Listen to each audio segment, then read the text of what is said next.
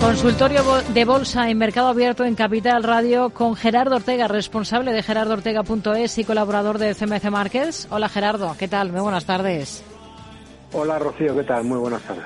Bueno, vamos a, a mirar enseguida a valores concretos, eh, hay algunos eh, interesantes, por ejemplo, aquí en el mercado español, esos máximos, de nuevo, de Inditex, mientras todo el mundo está muy pendiente de Nvidia, que tiene que dar a conocer eh, al cierre de la sesión en Estados Unidos por los resultados más esperados de los últimos tiempos, sobre todo para ver si justifican ese comportamiento que ha tenido, que está teniendo la compañía en bolsa, con subidas del entorno del 30% en, en lo que llevamos de, de ejercicio. Antes de hablar de valores concretos, no sé si hay algo que le esté llamando la atención últimamente a nivel índices. Bueno, pues, sí, me sigue llamando la atención eh, la incapacidad del Nasdaq Composite de superar los máximos de todos los tiempos que se registrarán en enero de 2022, porque la situación es divergente.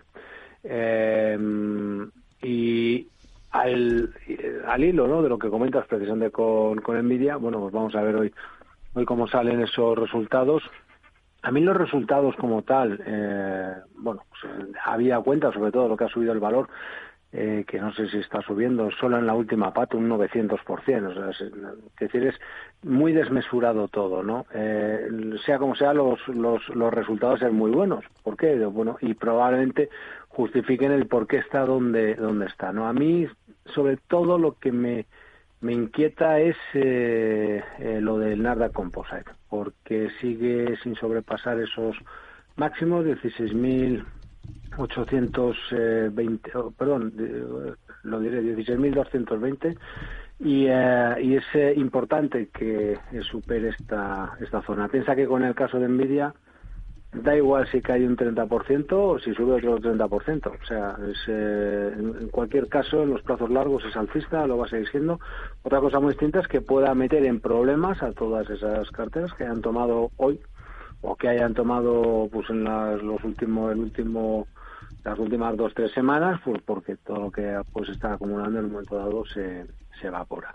Eh, pero básicamente, básicamente es eso, porque la tendencia en Wall Street es la que es, es eh, alcista, en ese sentido no es no es discutible, entramos en modo en modo subida libre, eh, no es de ahora, no tiene mayor relevancia por arriba ya nada, me refiero da igual lo que haga o no haga el SP, el Dow, o los semiconductores están en subida libre. Insisto que la clave desde mi punto de vista está en el Nasdaq Composite, porque además es un índice más amplio y no digamos eh, eh, digamos que el efecto de las siete magníficas o de las Big Tech eh, digamos que eh, influyen influyen menos, ¿no? Es evidente que esto se sabe desde hace meses, es más, desde uno de los, eh, y me repito una vez más, de los argumentos que eh, eran utilizados para justificar precisamente que el mercado no podía eh, no estar donde está, porque ahora está en subida libre, sino simplemente que no podía recuperar cuando estaba eh, rebotando en su en su momento que tenía que irse el argumento defendido era que tenía que irse a la bajera precisamente pues eh, que eran pocos valores los que estaban digamos, participando de esta, de esta evolución. Eh, como ya dije la semana pasada, vengo comentando, eh, ese argumento ahora sí lo hago mío. ¿Por qué? Pues porque, bueno, porque digamos que la, que el, que el, proceso de subida libre está ahí, pero que tenemos esa, esa divergencia. Así que, bueno, pendientes de ello. Y a partir de aquí, ojo y llamar la atención sobre eh, cuestiones que es verdad que son de muy corto plazo. Invito a la gente que vea, en ese sentido creo que le puede ayudar bastante el, el vídeo que hacía este martes de en el canal de YouTube de CNC Markets España de pues del, del Nasdaq 100 mmm, junto con el Dow, que es ese gran índice, estamos hablando de 16 semanas consecutivas eh, dentro de un tramónico, es decir, toda la semana subiendo. Se ve especialmente bien en el Dow y a partir de aquí dos uh, cuestiones que se juntan. Una, que sería eh, que esas 16 semanas dejaran de ser, de cumplir esa condición con eh, mínimo ascendente o, ojo, con cierre por debajo de los mínimos de la semana previa, pero ha de ser en convergencia en los cinco principales índices, porque si eso aconteciere, que vean también el gráfico diario, se romperían las directrices alcistas que están confirmadas, ojo, con cuatro tangencias. Esto a priori podemos plantear y decir, bueno, si, si, entra en fase de si se pierde todo esto, es probable que entremos en fase de reacción. Y, y, y sí, y probablemente, mm, claro, como estamos en subida libre, se hace muy complicado ir más allá, ¿no?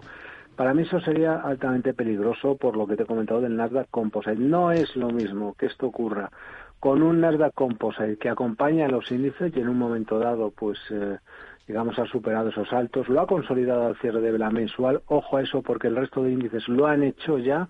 El composite todavía no, digo por si en un momento dado se moviera al alza, lo ha de hacer, insisto, al cierre de vela mensual. No nos queda nada, nos queda una, una semana apenas de, negociación.